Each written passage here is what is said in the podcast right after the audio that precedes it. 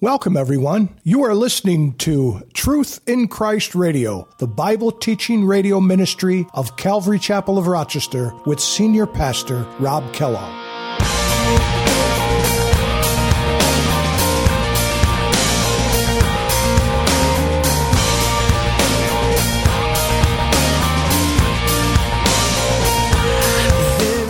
It is either from the Spirit of God or from the Spirit of this world. And if you are listening to stuff from the spirit of this world, you're going to hear the spirit of this world. It's going to speak to you. And before long, you're not going to have an appetite for the things of God because your appetite is going to be filled with things that glitter, the things that glow, the things that everybody else is listening to. Has a great beat, the music is awesome. But the words, there's nothing to them. And yet, there's a lot of Christian music with a great beat and awesome music and yet the words are life.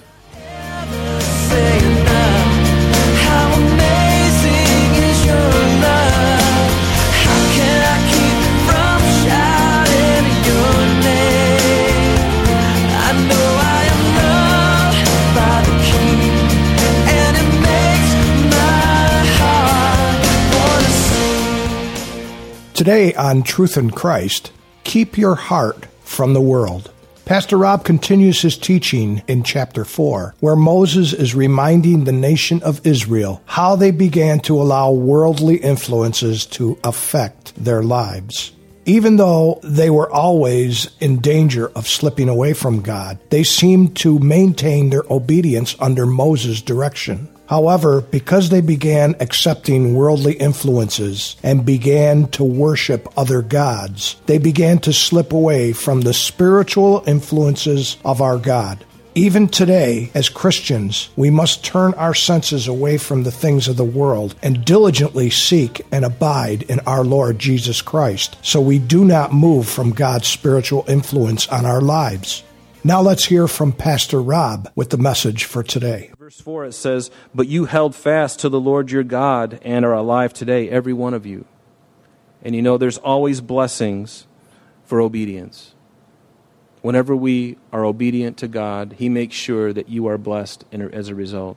And even if it may be difficult for you, you have a peace in your heart. Have you ever had something where God told you to do something and being obedient to Him meant you doing something that was hard, and you went forward and you did it anyway, and then you have, even though it was difficult, you had this sense of peace in your heart that you did the right thing. It may have challenged you right to the core. It may have gotten you out of your comfort zone. It may have gone against everything of your personality. Because some people are very quiet and introverted, and God wants you to speak to somebody. It goes right against the grain of their personality. And God says, you know, I can, I can work through that. You don't have to be these guys who are, you know, down on Monroe Avenue yelling at people, telling you that God is angry with you and he wants to, you know, he's going to let you have it if you don't repent. You know, those kind of guys, you know, you got to be careful of. You wonder, Lord, is, is the Spirit of God in them when they get angry like that? God's not angry with people, He loves people. He took His judgment out on His Son that He wouldn't have to pour out His wrath on them. But we speak to people, we love on them, we encourage them. Who would want to be attracted to somebody yelling and screaming at you? Is there anybody here that would be like, sign me up? Where do I sign? I want that church. Brimstone and fire, bring it on. Nobody wants that, right? Verse 5, he says, Surely I've taught you statutes and just and judgments, just as the Lord my God commanded me, that you should act according to them in the land which you go to possess. Therefore, be careful to observe them, for this is your wisdom and your understanding in the sight of the peoples who will hear all these statutes and say, Surely, this is their this is the witness. This is what people are saying about them. He says, if you if you if you do this, he says, people are going to say, Surely this great nation is a wise and understanding people. That's the witness of the children of Israel, to all the nations around them in obedience. And you know, God calls us to the same thing. You know, Jesus says, I want you to bear fruit and much fruit. Right? We have to abide in Him. We abide in the vine, and the vine, the, sat, the, the moisture, the nutrients come up from that vine and give life to the branches. And what grows on those branches? Big, beautiful mangoes. I had a mango tree in our yard, and my grandfather down in Florida, down on Pine Island, he he um, had this wonderful way. We had the, there was a certain mango. It was called a Kent mango, and then there was another one, and I think it was called a um, a Kent and a, and a Smith. I think it was a Smith mango. One was known for its size. The other one was known for its really juicy flavor. And so what he did is he splinted two splints together from that tree and he planted it in the earth. He watered it, and we had the best mangoes in all of Pine Island because they were big and they were sweet. They were a combination of the hy- hybrid of these two and uh, we ate mangoes like you would not believe. And I actually developed mango poisoning as a result. I worked at a mango farm, and within, uh, you know, I could eat the mango, but the sap on it is poisonous to most people and the skin. And so you got to be really careful of that. So, anyway, my point is, is that God wants to, He wants big, fat mangoes hanging off your vine, off your branches, right? He wants you to be fruitful, right? I'm glad you like that.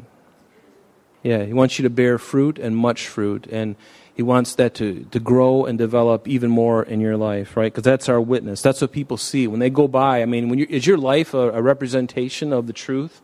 of the gospel? You know, when people look at your life and the things that you say and you do, is it attracting people or is it repelling them? It's a good thing to ask.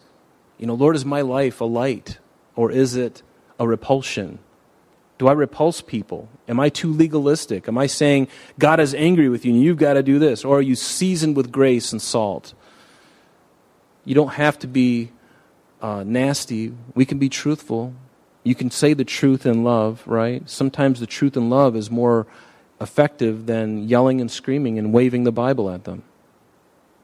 If they know you love them, most people will listen to you. If, if they know that you're really doing it out of a sincere heart, they will, they will respect you and they'll be like, you know, there's something about this guy, this gal, that I, I don't know what it is, but I want it because how are they able to tell me something so deep and so hard, and yet I can feel the love of God in it?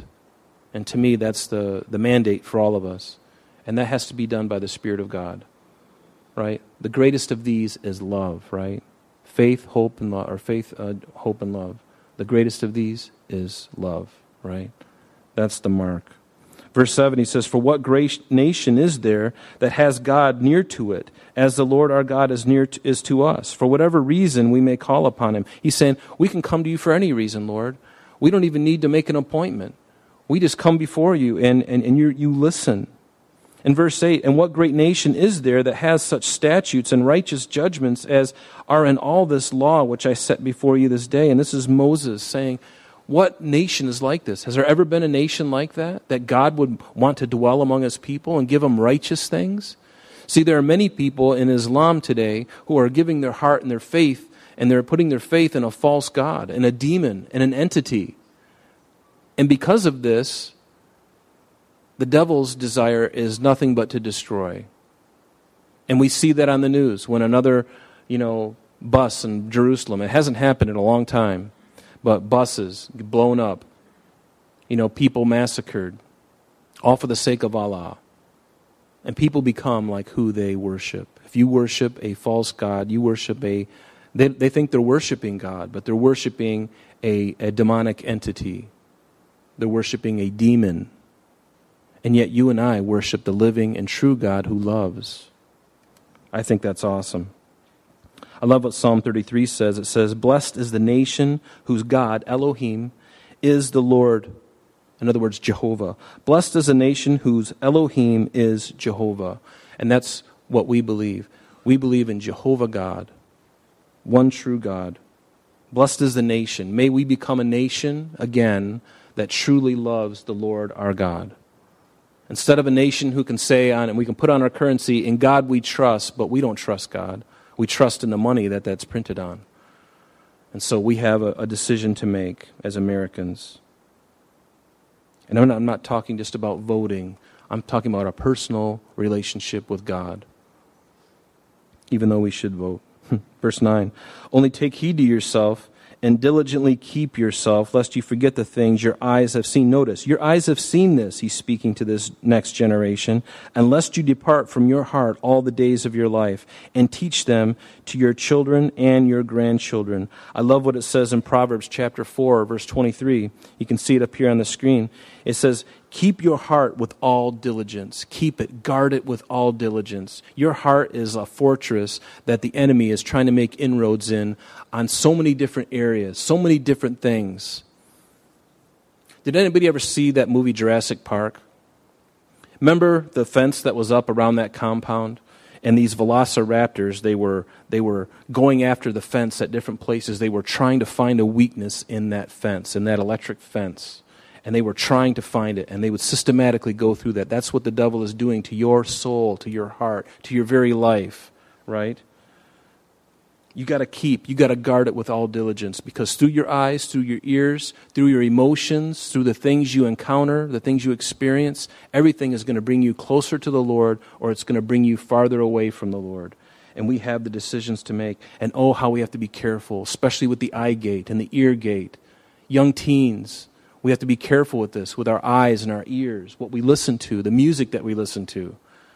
You may say, well, it, it, there's, you know, it doesn't say anything bad about God, or it doesn't say anything. You know what? It is either from the Spirit of God or from the Spirit of this world. And if you are listening to stuff from the Spirit of this world, you're going to hear the Spirit of this world. It's going to speak to you. And before long, you're not going to have an appetite for the things of God because your appetite is going to be filled with the things that glitter, the things that glow, the things that everybody else is listening to. Has a great beat, the music is awesome. But the words, there's nothing to them. And yet there's a lot of Christian music with a great beat and awesome music. And yet the words are life. Keep your heart with all diligence, for out of it spring the issues of life. It does. Everything out of, from life happens from our hearts. And I love what he says there, and to teach them to your children and your grandchildren. If we don't share and teach our kids the Word of God, there will be a nation that comes up that doesn't know God, and I believe that we are here now. Turn with me to Judges chapter 2. And this is kind of scary because I, I literally believe we are in this place right now, and it is a scary moment in history. Because I remember just a, a generation ago, you know, um, when I grew up, there was uh, some semblance of, of God and a reverence for Him, of His Word. But there are kids growing up now that have never heard the name Jesus. When you tell them about God and about Jesus, they don't even know who you're talking about. They don't know. They've never heard the word except for a swear word. And people don't even do that anymore because it's Jesus' name. They don't, they, they, they don't like him so much that they'll choose a different swear word. There's certainly better ones. right? And so Look what it says, though, in Judges chapter 2. We're going to pick up in verse 7. And we're just going to read down through verse 19. And this is really uh, something that we have to be very careful of. He says, So the people served the Lord all the days of Joshua. So Moses has passed from the scene. Jo- Joshua has brought them into the promised land. The people served the Lord all the days of Joshua and all the days of the elders who outlived Joshua, who had seen all the great who had seen all the great and mighty works that the Lord had done for Israel. Now Joshua the son of Nun, the servant of the Lord, died when he was 110 years old, and they buried him within the border of his inheritance at Timnath Heres in the mountains of Ephraim on the north side of Mount Gaash. When all that generation had been gathered together to their fathers, in other words, when they had died, another generation arose after them who did not know the Lord, nor the work which he had done for Israel. Then the children of Israel did evil in the sight of the Lord, and they served the Baals, these false gods, and they forsook the Lord God of their fathers who had brought them out of the land of Egypt, and they followed other gods from among the gods of the people who were all around them. And they bowed down to them, and they provoked the Lord to anger. They forsook the Lord and served Baal and the Ashtoreths and the anger of the Lord was hot against Israel. And so he delivered them into the hands of plunderers who despoiled them. And he sold them into the hands of their enemies all around, so that they could no longer stand before their enemies. And wherever they went out, the hand of the Lord was against them for calamity, as the Lord had said, and as the Lord had sworn to them, and they were greatly distressed. But nevertheless, the Lord raised up judges who delivered them out of the hand of those who plundered them. Yet they would not listen to their judges, but they played the harlot with other gods. They bowed down to them. They turned quickly from the way in which their fathers walked in obeying the commandments of the Lord. They did not do so. And when the Lord raised up judges for them, the Lord was with the judge and delivered them out of the hand of their enemies all the days of the judge. For the Lord was moved to pity, notice that, by pity, for, by their groaning because of those who oppressed them and harassed them. And it came to pass, when the judge was dead, that they reverted and behaved more corruptly than their fathers by following other gods to serve them and bow down to them. And they did not cease from their own doings, nor from their own stubborn way. And so, what, a, what an unfortunate thing. But see, we live in a, a, a time like this. It is true, Ken Ham, I, I, I forgot to bring it up, but he wrote this book called Gospel Reset. And the premise of the book is that we are living in that generation. It's like when you approach a young person on the street and you talk to them about God, they don't know what God you're talking about. Because in their schools, they've been taught that God could be anything. Their God could be Buddha, it could be Muhammad, it could be uh, uh, Hare Krishna, it could be David Koresh, it could be Jim Jones, it could be uh, whoever. Who is God? Big question mark in our culture now. Big question mark. They don't even know. And so we have to speak in a language that they can understand. We have to tell them the, the very basic things. Don't assume anybody knows anything. We are in a biblically illiterate culture now. Nobody knows very, very little about the Bible. And so we can't just throw out terms like redemption. Man, you need to get, you need to get washed in the blood. What's that mean? Sounds like some kind of twisted fraternity party. Right? what does that mean, washed in the blood? Well, you got to talk about whose blood you're being washed in and why. And why is that blood so important? We use phrases that they don't understand, and so we have to be very simple and be very loving and kind in the process. Back to Deuteronomy. In verse 10, he says, Especially concerning the day you stood before the Lord your God in Horeb, when the Lord said to me, Gather the people to me, and I will let them hear my words, that they may learn to fear me all the days they live on the earth, that they may teach their children. Again, notice the, the extra exhortation of passing on the truth by living the example. It's so important that we live the example, folks. I need to live that example before my daughter. I can't just tell her. You know as well as I do, you can tell anybody anything, and they will continue to do whatever it is because if it's really important, they're going to see it in your life. They're going to see it in my life. My daughter will rarely do anything I tell her, but if she sees me doing it, she'll follow it. She'll model it. Ever seen ducks modeling after the mother? The mother goose is picking up stuff, and they're looking around. What, what is she doing? Oh, that looks pretty good. What is that? And the mother goes, That's a worm. Eat it. It's good. Right? So they do it. They get out in the water and she starts moving and they start following. It's the cutest thing you've ever seen. You know? Humans do it too. I remember um, when my daughter was born, I would stand over her crib and I'd go, How are you? And I'd tickle her belly, right? And I'd have my mouth wide open. And you know what she did?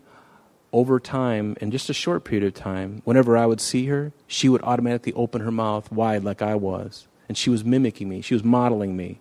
And see, that's the way it's got to be done. It's got to be shown. It's got to be something that they can follow. And I need to do that. And just because we're older doesn't mean that it's not still as effective. Because people follow what they see that's right. And, and, they, and they'll follow what you do more than what you say. So let's be those godly examples for our kids, our grandkids. Teaching them. You're teaching them by your actions, by your very life. Verse 11, he says, Then you came near and you stood at the foot of the mountain, and the mountain burned with fire. And now he's, re- he's referring back to when they were at Mount Sinai and Horeb there. At the foot of the mountain, and the mountain burned with fire to the midst of heaven, with darkness, cloud, and thick darkness. And the Lord spoke to you out of the midst of the fire. And you heard the sound of the words, but you saw no form, you only heard the voice. So he declared to you his covenant, which he commanded you to perform, the Ten Commandments. And he wrote them on tables of stone. And if you look up here on the screen, there, there's, there's two places where the Ten Commandments are given. They are originally given in Exodus chapter 20. And then uh, next week, we're going to be getting into verse 44 of, of this chapter and on into chapter 5. And that, it's just a reiteration, a retelling, a second telling of what God had given back at the Mount Sinai in Exodus chapter 20.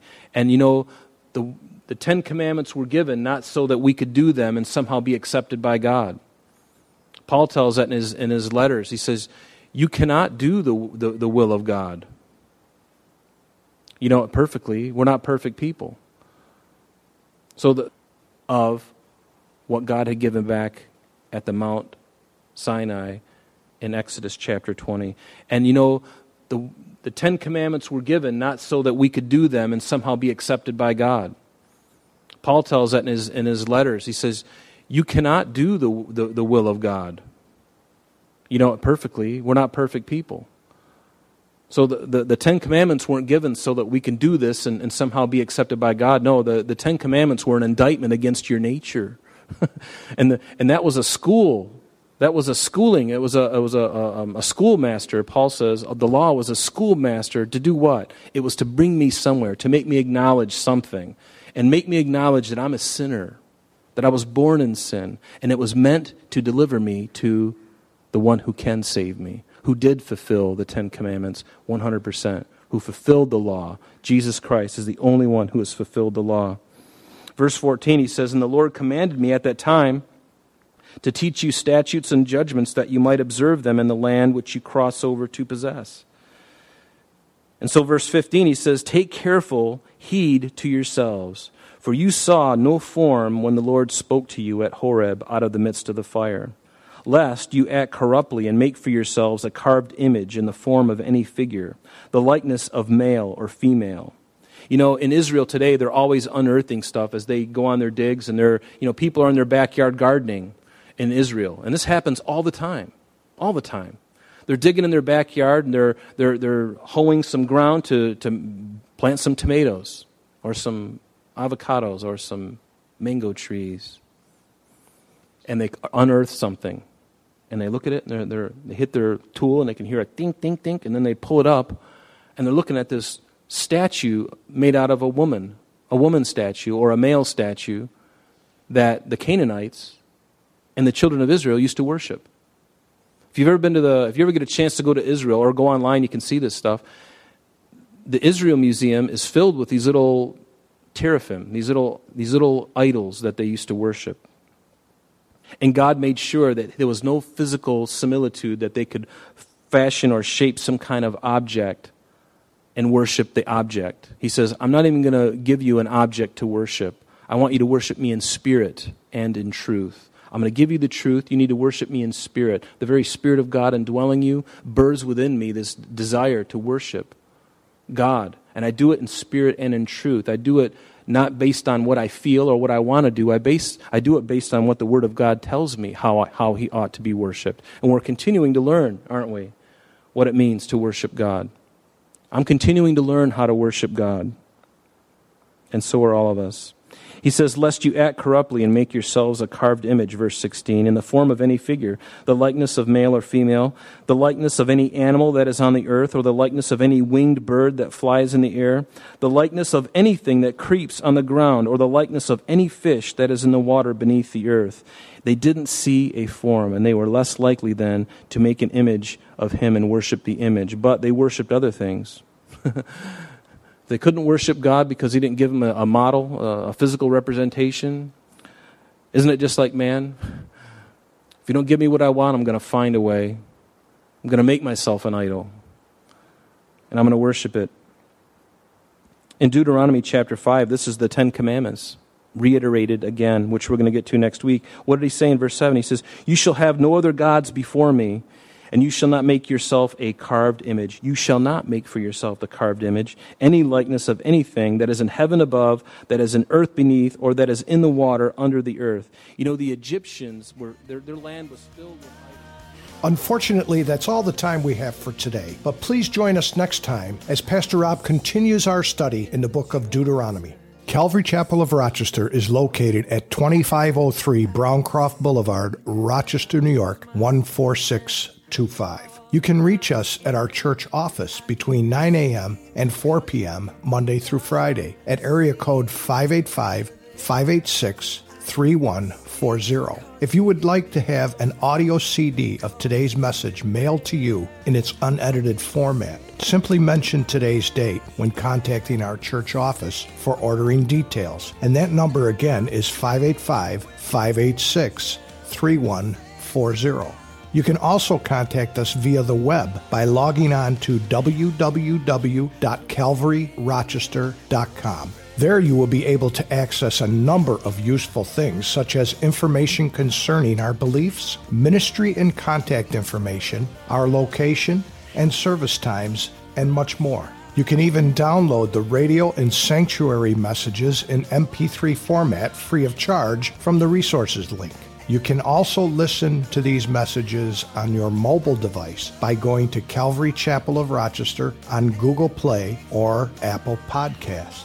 We're so glad that you could join us today. And if there is any way that we can bless you in your walk with Jesus Christ, please don't hesitate to call our church office. Remember, Jesus said, I am the way, the truth, and the life, and for this cause I have come into the world, that I should bear witness unto the truth. Everyone who is of the truth hears my voice. May God bless you in abundance today as you walk with Him. And until next time, this has been Truth in Christ.